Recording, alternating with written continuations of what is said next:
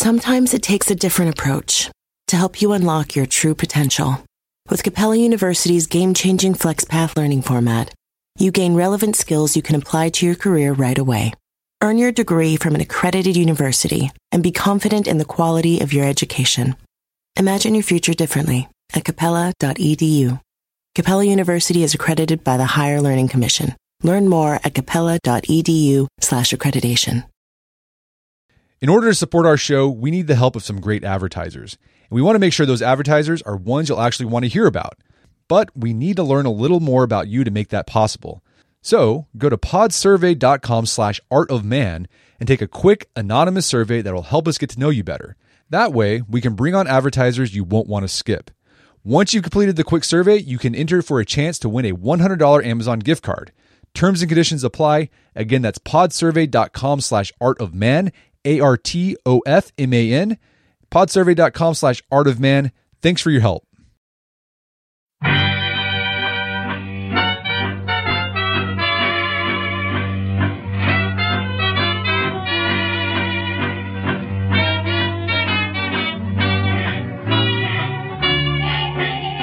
Brett McKay here, and welcome to another edition of the Art of Manliness podcast. When people talk about military special forces, the Navy SEALs are often the first to come to mind, but there are several special forces in the military that have a storied history and play a fundamental role in America's military defense. My guest today is the only person to have been allowed to audit and write about the training programs of the respective special forces units of every branch of the military. His name is Dick Couch. He's a retired U.S. Navy SEAL and the author of several books on America's Special Operation Forces. Today on the show, we particularly discuss his book, Sua Sponte, The Forging of a Modern American Ranger. We begin our conversation discussing the history and varied purposes of the military's different special operations forces. Dick then explains how a soldier becomes an Army Ranger and why going to Ranger School isn't the thing that makes you a Ranger. He walks us through the process of becoming a Ranger, including Ranger assessment and selection, and we end our conversation discussing the role Special Operation Forces will play in the future of America's military. After the show's over, check out our show notes at aom.is slash Army Ranger. Dick joins me now via clearcast.io.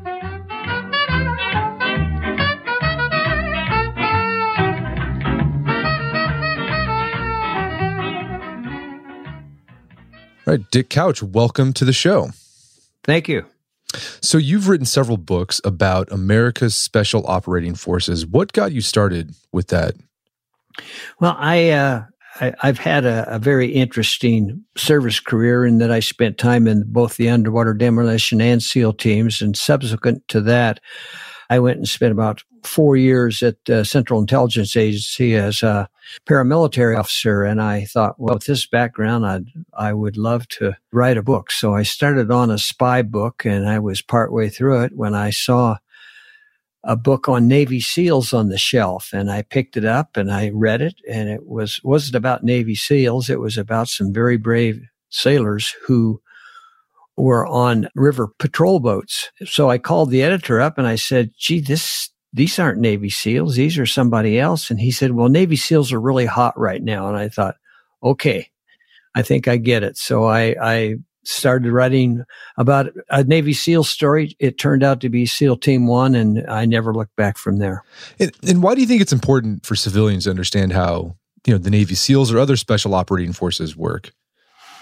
Well, I'm, before 9/11, they were becoming more important, but they were another member in the mix of our our ability to project power overseas and a part of our Department of Defense. Since 9/11, they've taken a more central role in the global war on terror. I think that they maybe get a little bit too much attention, quite often at the expense of some very capable and brave and much needed Army, Navy, and Air Force Marine personnel. But they seem to be the force, force du jour right now, and you know, there's uh, again, I'm I'm certainly not the only guy writing about Navy SEALs now, and then they've they've made some very successful film, films on SEAL operations. Well, as you said earlier, you know, you found that book that the publisher purported to be about Navy SEALs, but it wasn't about Navy SEAls. So it seems like there's a lot of misconceptions that people have about special operating forces. What are some of the most common ones that you've come across as you've talked to civilians about about your work? Well, I think that special operations across the spectrum are various communities, and the primary ones being Navy SEALs, Army Special Forces, the 75th Ranger Regiment, which is an Army organization, and the Marine Special Operations Command. Each one of them are separate cultures. They have separate missions. They there's some commonality in how they execute their missions, but they they do very different things. So I think that, uh, and they've grown tremendously since 9-11 and they're very much, you know, even as we draw down perhaps in Syria and Afghanistan, those special, those special operators are still hard at work overseas. And so you know you mentioned some how they're different they have different cultures so how how do they differ from each other in sort of broad strokes well perhaps the let me start with the Navy SEALs. They have, as many of them admit, they're jack of all trades and master of none. They have a maritime portfolio, which means they have to be good in the water and they have a lot of their training is focused around the water. It takes about a third of the time to keep those combat swimmer skills intact and, and up to speed there, even though they, we don't hear about them being used very often. They've got air operations to train for. They've got land warfare to train for. So there's a very broad spectrum. It takes about a year and a half to train, basically train and qualify a Navy SEAL and, and then perhaps another year of training with his operational unit before he's ready to deploy. So it's a long training pipeline. The specialty of SEALs are maritime operations, but been primarily used in a direct action role, which means they're, they're out there, uh, on patrol looking for bad guys and dealing with them. Army Special Forces, which is another culture in itself, but I, and I've said this much to the chagrin of my fellow SEALs. I think they're the most important special operator on the battlefield because their primary goal is to train other militaries, other security forces. So if they do their job right and they do it well, then we get to come home. So I think they're very important. They take on a lot of combat roles and direct action missions like SEALs, but they're primarily trainers. The third special operations component I'll mention are the 75th Rangers. The 75th Rangers are the best light infantry in the world. They have a very short training period, perhaps two months to take a young infantryman and make him into an army ranger. And then he may have four or five months of pre-deployment workout, but they don't have, they don't do a lot of things, but what they do is light infantry work. They're very good at conducting combat assaults, and they do that very, very well. The fourth member of the Special Operations mix in the ground combat area is the Marine Special Operations Command with the Marine Raiders. And they do, in some ways like the SEALs, they do a bit of everything over the beach work, in water work, they're more of an agile expeditionary force, and they do spend a lot of time, like Army Special Forces, in training other security forces. But next to SEALs, I would say that, you know, the Army Special Forces and the Marine Raiders are among the most highly trained special operations ground combatants that we have. Well, I'd like to dig in more into the Army Rangers here because you wrote a book about Sua Sponte, about them and about their training and their culture. But before we get there, like, how did what were the origins of you know America's Special Operating Forces? Did like each branch did it happen sort of organically, and they said they they saw a need where they needed something a little more specialized, and then they you know sort of over time formalized it, or was it from the get go they they knew they needed a very formal, structured special operations, and they they started it? Well, I think that I mean we can trace the origins of special operations back to Richard Rogers and Rogers Rangers that we remember from Spencer Tracy in, in uh, Northwest Passage. But each of the components today has kind of their roots. As far as the SEALs go, they came from the Navy frogmen of World War II after the landings at Tarawa and the need for hydrographic data because we lost an awful lot of Marines because we didn't know the, the coastal conditions that they were going to have to advance across in order to make these landings. So that's where the birth of the Navy SEALs happened in 1943 after the landings of Tarawa and we needed Navy frogmen. So that's where the SEALs came from. Army Special Forces, they, they can kind of trace their roots maybe back to the special operators in the Civil War and the, the, the men who operated behind the lines. Formerly, they were kind of a Cold War organization as we built a special forces capability to go behind the lines in case the Soviets came in and took Europe. Then we'd have some people to go behind the lines and create partisan forces. So they've always been a training component but they have their roots in the Cold War, and certainly they were very well deployed in Vietnam. The Army Rangers, again, they're just an outgrowth of light infantry that is by extension has been almost seconded from the Army to the Special Operations Command. And they rotate soldiers, good soldiers through the Ranger Regiment back to the Army and back into the Ranger Regiment. The Marines are new to the Special Operations mix. They came about in 2006. Be, you know, uh, Secretary Rumsfeld suggested without taking no for an answer that the Marines needed a special operations component. There were Marine Raiders, two or three battalions of Marine Raiders during the Second World War. They were stood up at the insistence of President Roosevelt, whose son was uh, a battalion commander of the Marine Raiders. The Marines have had kind of a checkered career with special operations and, and special units in general. The Marines feel that they in them in among themselves are special and i have to agree with them they are special but th- they've built a very robust capability since 2006 and now i think they're a very valued member of the special operations ground combat mix so uh, all these different organizations and forces have different goals, different objectives, different cultures. Would you say since 9 11 that there's been more integration? Like you, you see SEALs working with Army and Rangers, like there's more, I don't know what's the right word I'm looking for, a collaboration, I, I guess is the right word. Mm. I, I don't think so. They they tend to operate with their own. They prepare as a team. They're a very team centric organization. They sometimes sometimes some of the other ground combatants will be conducting a direct action mission and they might use an element of the 75th Rangers as a blocking force, but they typically don't work together per se. I think that has to do with they, it's, it's not that they can't. It's just that they prepare, they know each other. Everybody has a role on a certain type of mission. They know how each other's react. They have a commonality in their weapons, how their gears placed on their body, and how they've trained up to do certain missions in a certain way. They almost don't have to talk to each other. They, they, it's not that they don't operate together and they have in the past, but by and large, they pretty much s- stick to their own groups when planning and executing special operations.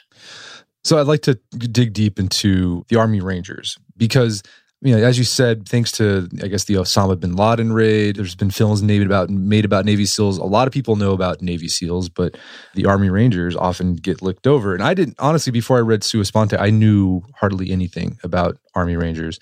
I just knew my barber was part of was an Army Ranger, and that was it because I saw his his patches on his on his wall. So let's talk about Ranger School. There's a Ranger School right? Right. But not everyone who goes through a ranger school is a yeah. ranger. Well, there, there's there is a great misconception about Army Rangers and Ranger School. First of all, Ranger School is an Army leadership school. It's a very difficult school. It's a hard school. It's it teaches young Army officers that even though they haven't slept or eaten or are very hard pressed that they can still go out and make decisions. They can fight and they can lead in very trying circumstances. So it's a leadership school. If you go to Army Ranger School and you pass it, you are technically Ranger qualified, but you are not an Army Ranger. Army Rangers are those who serve in the 75th Ranger Regiment. They have three infantry battalions, one special troops battalion, and they have a very high standard of in the execution of combat assault and light infantry tactics. Typically, a young Army Ranger will sign up. He'll go to basic school. He will get his infantry qualification. He'll go to airborne school and then he'll go to ranger assessment and selection. And it's currently a two month process. You might think, gosh, that's not too long, two months. but they have quite an attrition. It's a very difficult period of time for these young men, and that attrition is probably 75%. Only 25, 20 or 25% will make it to the end. And then they're, they get their tan beret and they are an Army Ranger. The real making of that Army Ranger, he's, he's been through the school. We know he's a tough guy, but he really learns how to be an Army Ranger when he gets his to, to his infantry platoon, his Ranger platoon and starts working up for combat deployment. When I was with the Rangers, I never met a Ranger first sergeant that didn't have at least 12 combat rotations in. They typically overseas for four months, back for eight, and they go again and again and again.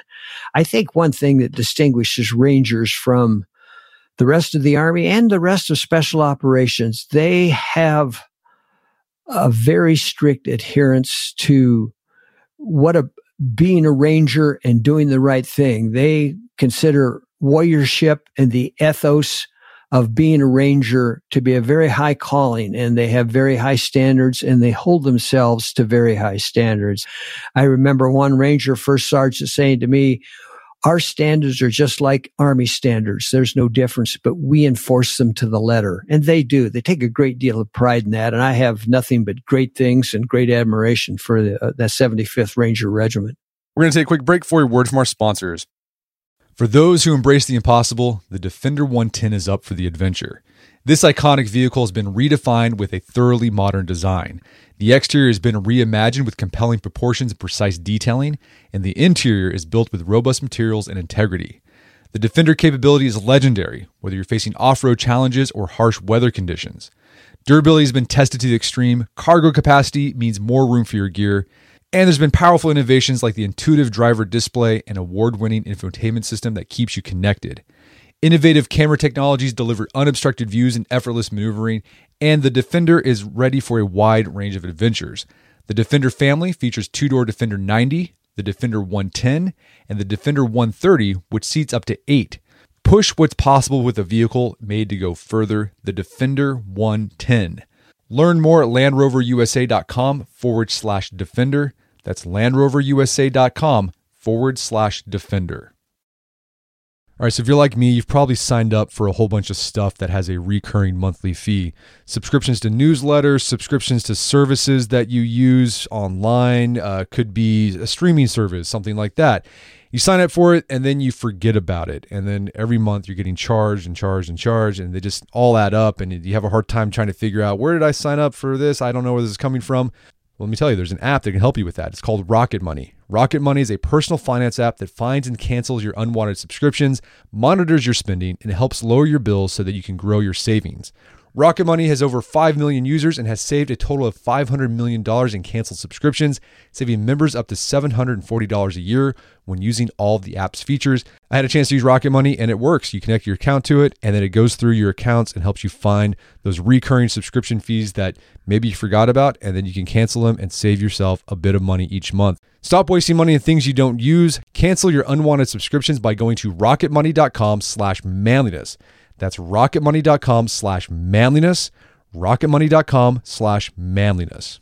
If you're like my family, we're getting to the busy part of the year. Spring sports are happening, a lot of after school activities. So sometimes planning and cooking dinner just don't have time for that. That's where Factor Meals comes in. With Factor, you get fresh, never frozen meals that are chef crafted, dietitian approved, and ready to go in just two minutes. With Factor, you get restaurant quality meals that are ready to heat and eat whenever you are. No prepping, no cooking, no cleanup needed. It's also less expensive than takeout, and every meal is dietitian approved to be nutritious and delicious.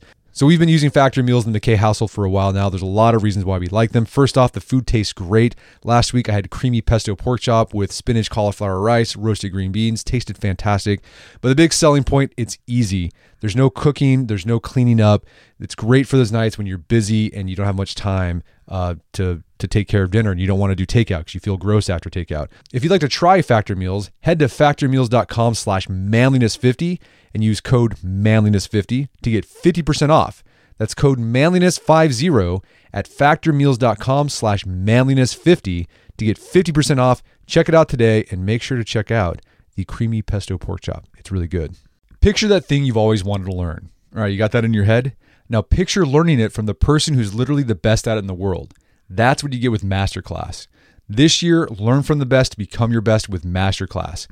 Masterclass offers over 180 world class instructors, and many of these instructors are former AOM podcast guests. You can learn negotiation from Chris Voss, leadership skills from Jocko Willink, how to master your habits with James Clear. Plus, every new membership comes with a 30 day money back guarantee, so there's no risk. So recently I went through the masterclass on negotiation with Chris Voss. A lot of useful information in there. Talked about the value of knowing a negotiation, how to use your body language and speech patterns to get your best out of a negotiation. Very well done. I really enjoyed it and got a lot out of it. Right now, listeners of our podcast can get an additional 15% off an annual membership at masterclass.com slash AOM. Get 15% off right now at masterclass.com slash AOM. Masterclass.com slash AOM Check out the masterclass on negotiation with Chris Voss. And now back to the show. Well, let's talk a little bit more about Ranger assessment and selection. So you said it's two months, high attrition rate. Like, what does that process look like? Is it similar to BUD/S or is is it different? It has some similarities to, to BUD/S. They they don't they have you got to be able to swim 15 yards across the pool. So there is almost no water requirement for them. They're all airborne, you know, have they all been to jump school? But their training is around some very arduous physical examinations. They basically, to, to put it in a nutshell, they go out with, they have a range called Cole Range and they go out there for three or four days. And that ranger first sergeant says, you will not become a ranger until you show me you have the heart of a ranger and they run them right in the ground to see if they have heart. And the best thing I can say, it's a test for a man's heart. Past that, the, the, the skill building has to do around combat shooting and shooting with somebody on either side of you at night under certain conditions. They have, you have to have some sense of, of a team and awareness of those around you while you're conducting shooting operations. So it starts them down the road on being a good light infantryman and good at combat assault. And the, again, a great deal of what makes these young men into good rangers are the pre-deployment training and their deployments with the ranger veterans in their in their ranger platoons and their ranger companies. So just to clarify something, you don't have to go to ranger school and get your ranger tab to do the ranger assessment and selection, correct? No, you don't. And very few are. What will happen as a young man is he will, he will maybe make two or three combat rotations before he goes to ranger school. You can't become uh, an NCO, you know, uh, an E4 sergeant in the ranger regiment unless you have your ranger tab. So these young men, they, they all want to go to ranger school. They want to get through that. They have a much high, have much lower attrition rate for the guys from the Ranger Regiment who go to Ranger School. But if you're going to stay in that business and make a career of it and move up through the ranks, you have to have your Ranger tab. And they go at great lengths to see that everybody gets there. I might kind of, um, we've talked about these are the progression of a enlisted soldier in the Ranger Regiment officers are assessed by a different program and every officer in the ranger regiment who rotates in and then rotates out has to have that ranger tab. And and that includes uh, i know an officer came in he was a veterinary a doctor of veterinary medicine who saw to the uh, canine aspects of the ranger business and he he was a, a good officer but he was he was having to go to ranger school to become ranger qualified to serve in the regiment so in, in Sponte, you kind of highlight different young men who go through ranger assessment and selection. I mean, kind of give us a thumbnail. What are the type of men who are attracted to to doing this? Well, I think that it's kind of the same type that are attracted to all special operations. I think they they want to serve. They want to be in a unit that's some that's special. I think that they maybe it's proving something to themselves a lot of them come in because their dads or uncles or or mentors or maybe a high school coach was in the army or was an army ranger and they've seen something in that young man and said here's something you might want to consider or you might want to do. I get a lot of young men come to me thinking they want to be seals and i said well that's good and i wish you well and what have you but uh, take a look at army special forces uh, the Marines, uh, but also take a look at uh, the the 75th Ranger Regiment. Uh, that's a great place to, uh, if you want to serve your country and be with a uh, what I consider a high quality organization. I, I, can't say enough about the 75th Ranger Regiment. After a Ranger Assessment Selection Program, they start going on combat rotations. And you said that, you know, some of these guys can go two or three combat rotations before they even start Ranger School. Correct. I mean, what what does a typical combat rotation look like for a ranger? Like how long are they deployed? They're only they'll be deployed typically four months. It may, may be if they overlap a little bit, they'll stay for a five month tour, or they may shorten it up a little bit. But they're overseas rather quickly, only for about four months, and then they're back for about eight. Uh, but they're making like I said, when I was with the Ranger Regiment, they were going, some of them were going back on shorter tours than that, but they go back again and again. And one, once more, they, their mission is primarily combat assault. They also have another mission that they train for. It's air, airfield seizure. Uh, it's a very highly orchestrated thing where they parachute in and take over an airfield and land aircraft and and set up uh, small arms and defensive things so that they can take over an airfield just about anywhere in the world. So they have to have, they maintain that capability, but in the battle space in Afghanistan and Iraq, they're primarily used for combat assault, light, light arms or light, small arms and combat assault. And they're, they're work in special operations is primarily as blocking forces for some of our special missions unit and some of uh, and missions that might be conducted by Army Special Forces or SEALs. And do Rangers like stay in a specific like geographic rotation, like or location? I mean, so like sort of like SEALs. There's like SEAL teams where they all kind of sit together in the West Coast or the East Coast, and they well, the, the Ranger Regiment is is located at Fort Benning. That's where they have their headquarters. They have one battalion at Fort Lewis Lewis, the Joint Fort Lewis base in Washington State. They have one battalion at Hunter Army Airfield in Savannah, and one one battalion, actually two battalions at uh, Fort Benning.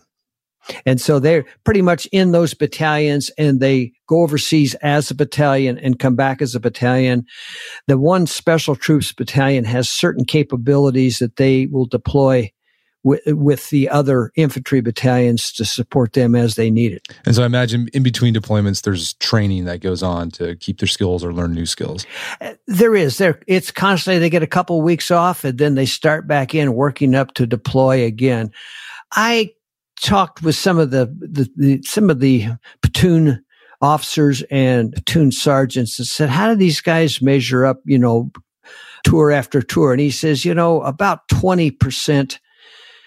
Of them are really not after their first deployment we tend to let them go just because they find out not that they're not trying their best but doing that kind of work takes not only toughness it and skill it also requires a certain aptitude and talent and not everybody has it. Uh, he might be a, a tough kid who can get through the initial training but he may just lack what it takes to do the job. It's a skill based profession they expect certain things out of them on their second and third deployments, and it's not for everybody. So while there's attrition in the basic training, there's also attrition in the operational components because some of them just don't measure up when it comes to doing, you know, running around with auto- automatic weapon at night and shooting with other rangers in close proximity is um, like with uh, ranger assessment and selection is that something if you wash out because of the you know there's attrition can you try again or like say you get you do that first deployment and they say well no this isn't for you can you try again or is it pretty much a done deal I think they roll some. They roll some back if they're hurt or they're injured or what have you. Uh, I, have seen that uh, several times. I think that if sometimes somebody is, it's clearly they're not quite up to this. Maybe it's by youth or by conditioning. Uh, they'll go back to the regular unit and try again. And I think the Ranger Regiment prides itself when they have somebody come to that training and it doesn't work out for them that they send that soldier back to his unit better than when they he came there. So uh, there's some who try it once. If they don't make it, can back, come back and try it again. So, besides Iraq and Afghanistan, are there any places where Army Rangers are, you know, part of the 75th are they're doing a lot of combat rotations? I don't think so. I I I only know of those deployments in those areas. I can't imagine them not having some presence in North in Africa, especially North Africa, Northwest Africa, and even S- Somalia type, where we have our special operators deployed. I think they deploy in support of special operations wherever they are. And of course, we remember the Battle of Mogadishu, where there were primarily Rangers involved in that engagement. So you mentioned Donald Rumsfeld earlier, and I remember back, you know, when the, lead up to the Iraq and Afghanistan wars and those are going on, there's an emphasis placed on special operations or special operating forces. What role do you see special operating forces playing in the future of America's military? Well, I think that remains to be seen. They have expanded their portfolio to things like weapons of mass destruction and counterinsurgency operations. You know, it, it's, it used to be a, a rather narrow focus. Now it seems to be expanding.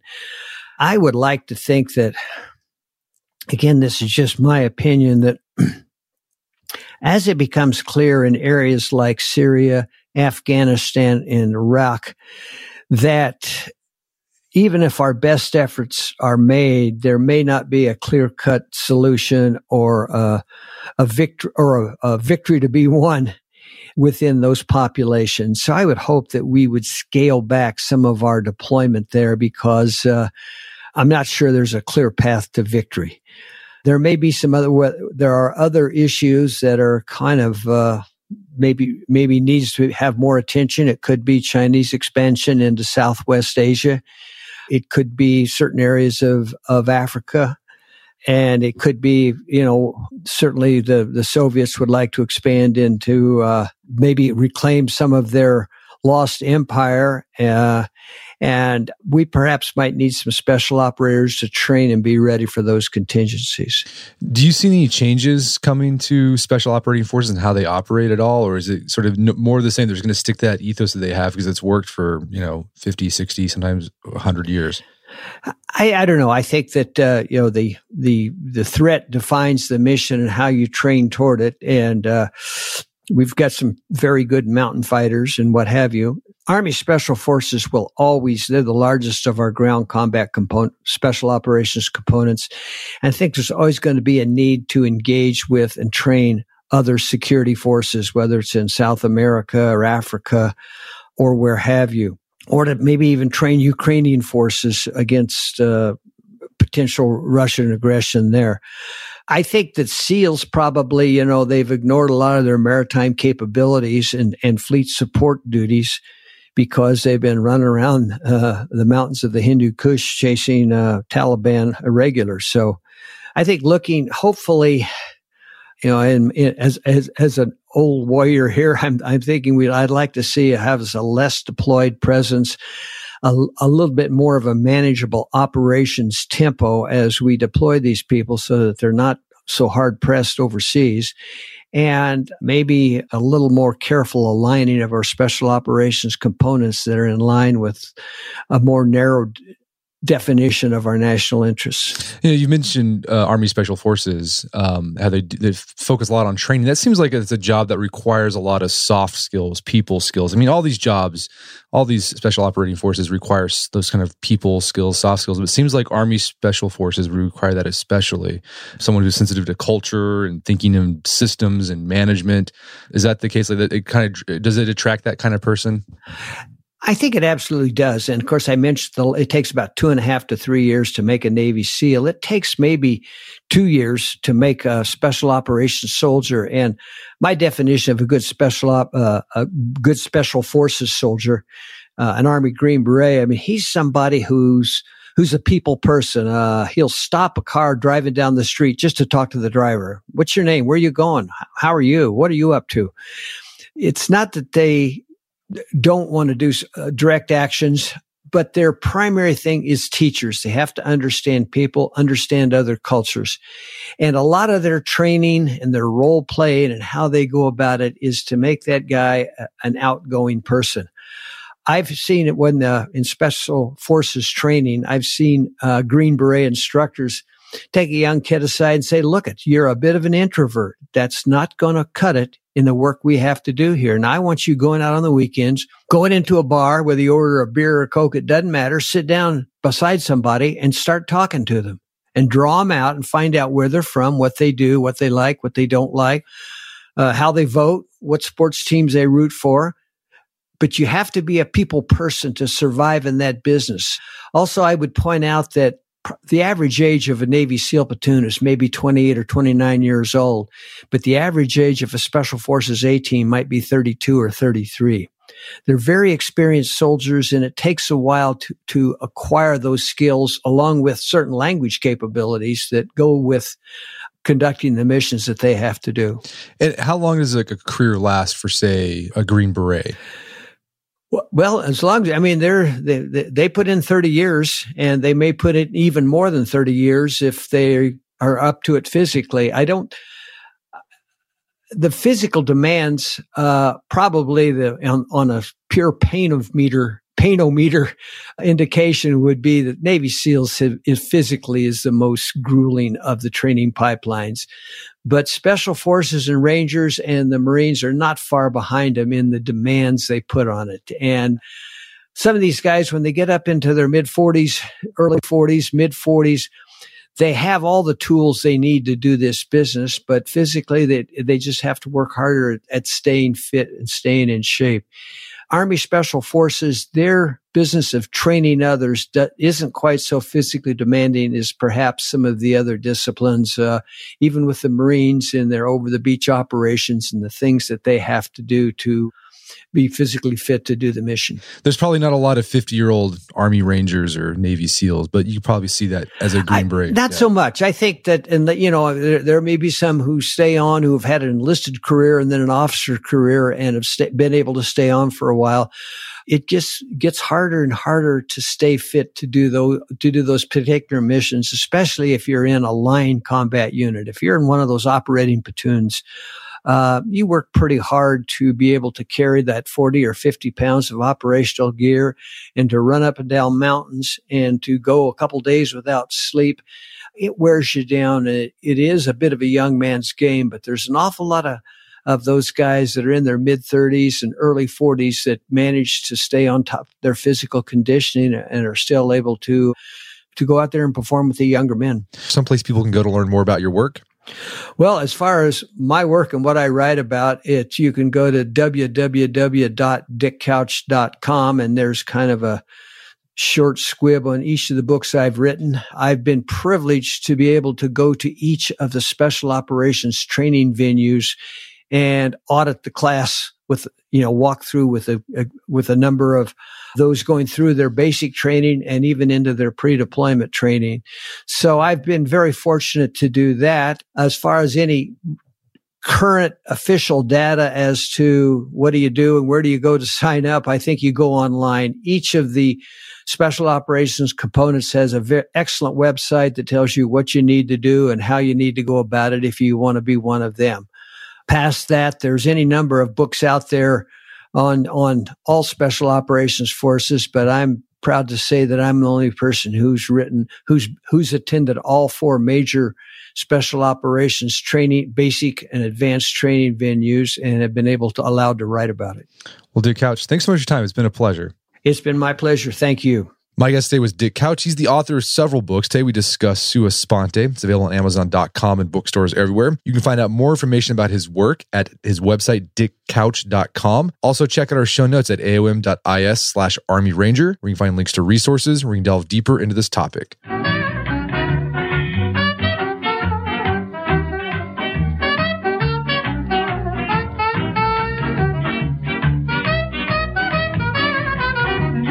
Well, that wraps up another edition of the AOM podcast. Check out our website, artofmanliness.com, where you have thousands of in depth, well researched articles on just about anything physical fitness, personal finances, relationships, social skills, you name it, we've got it. And if you haven't done so already, I'd appreciate if you take one minute to give us a review on iTunes or Stitcher. It helps out a lot. And if you've done that already, thank you. Please consider sharing the show with a friend or family member you would think we get something out of it. As always, thank you for your continued support. And until next time, this is Brett McKay encouraging you to not only listen to the AOM podcast, but put what you've learned into action.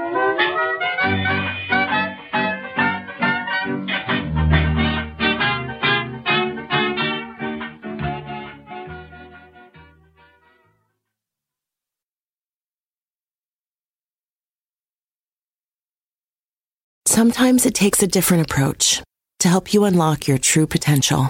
With Capella University's game changing FlexPath learning format, you gain relevant skills you can apply to your career right away. Earn your degree from an accredited university and be confident in the quality of your education. Imagine your future differently at capella.edu. Capella University is accredited by the Higher Learning Commission. Learn more at capella.edu slash accreditation.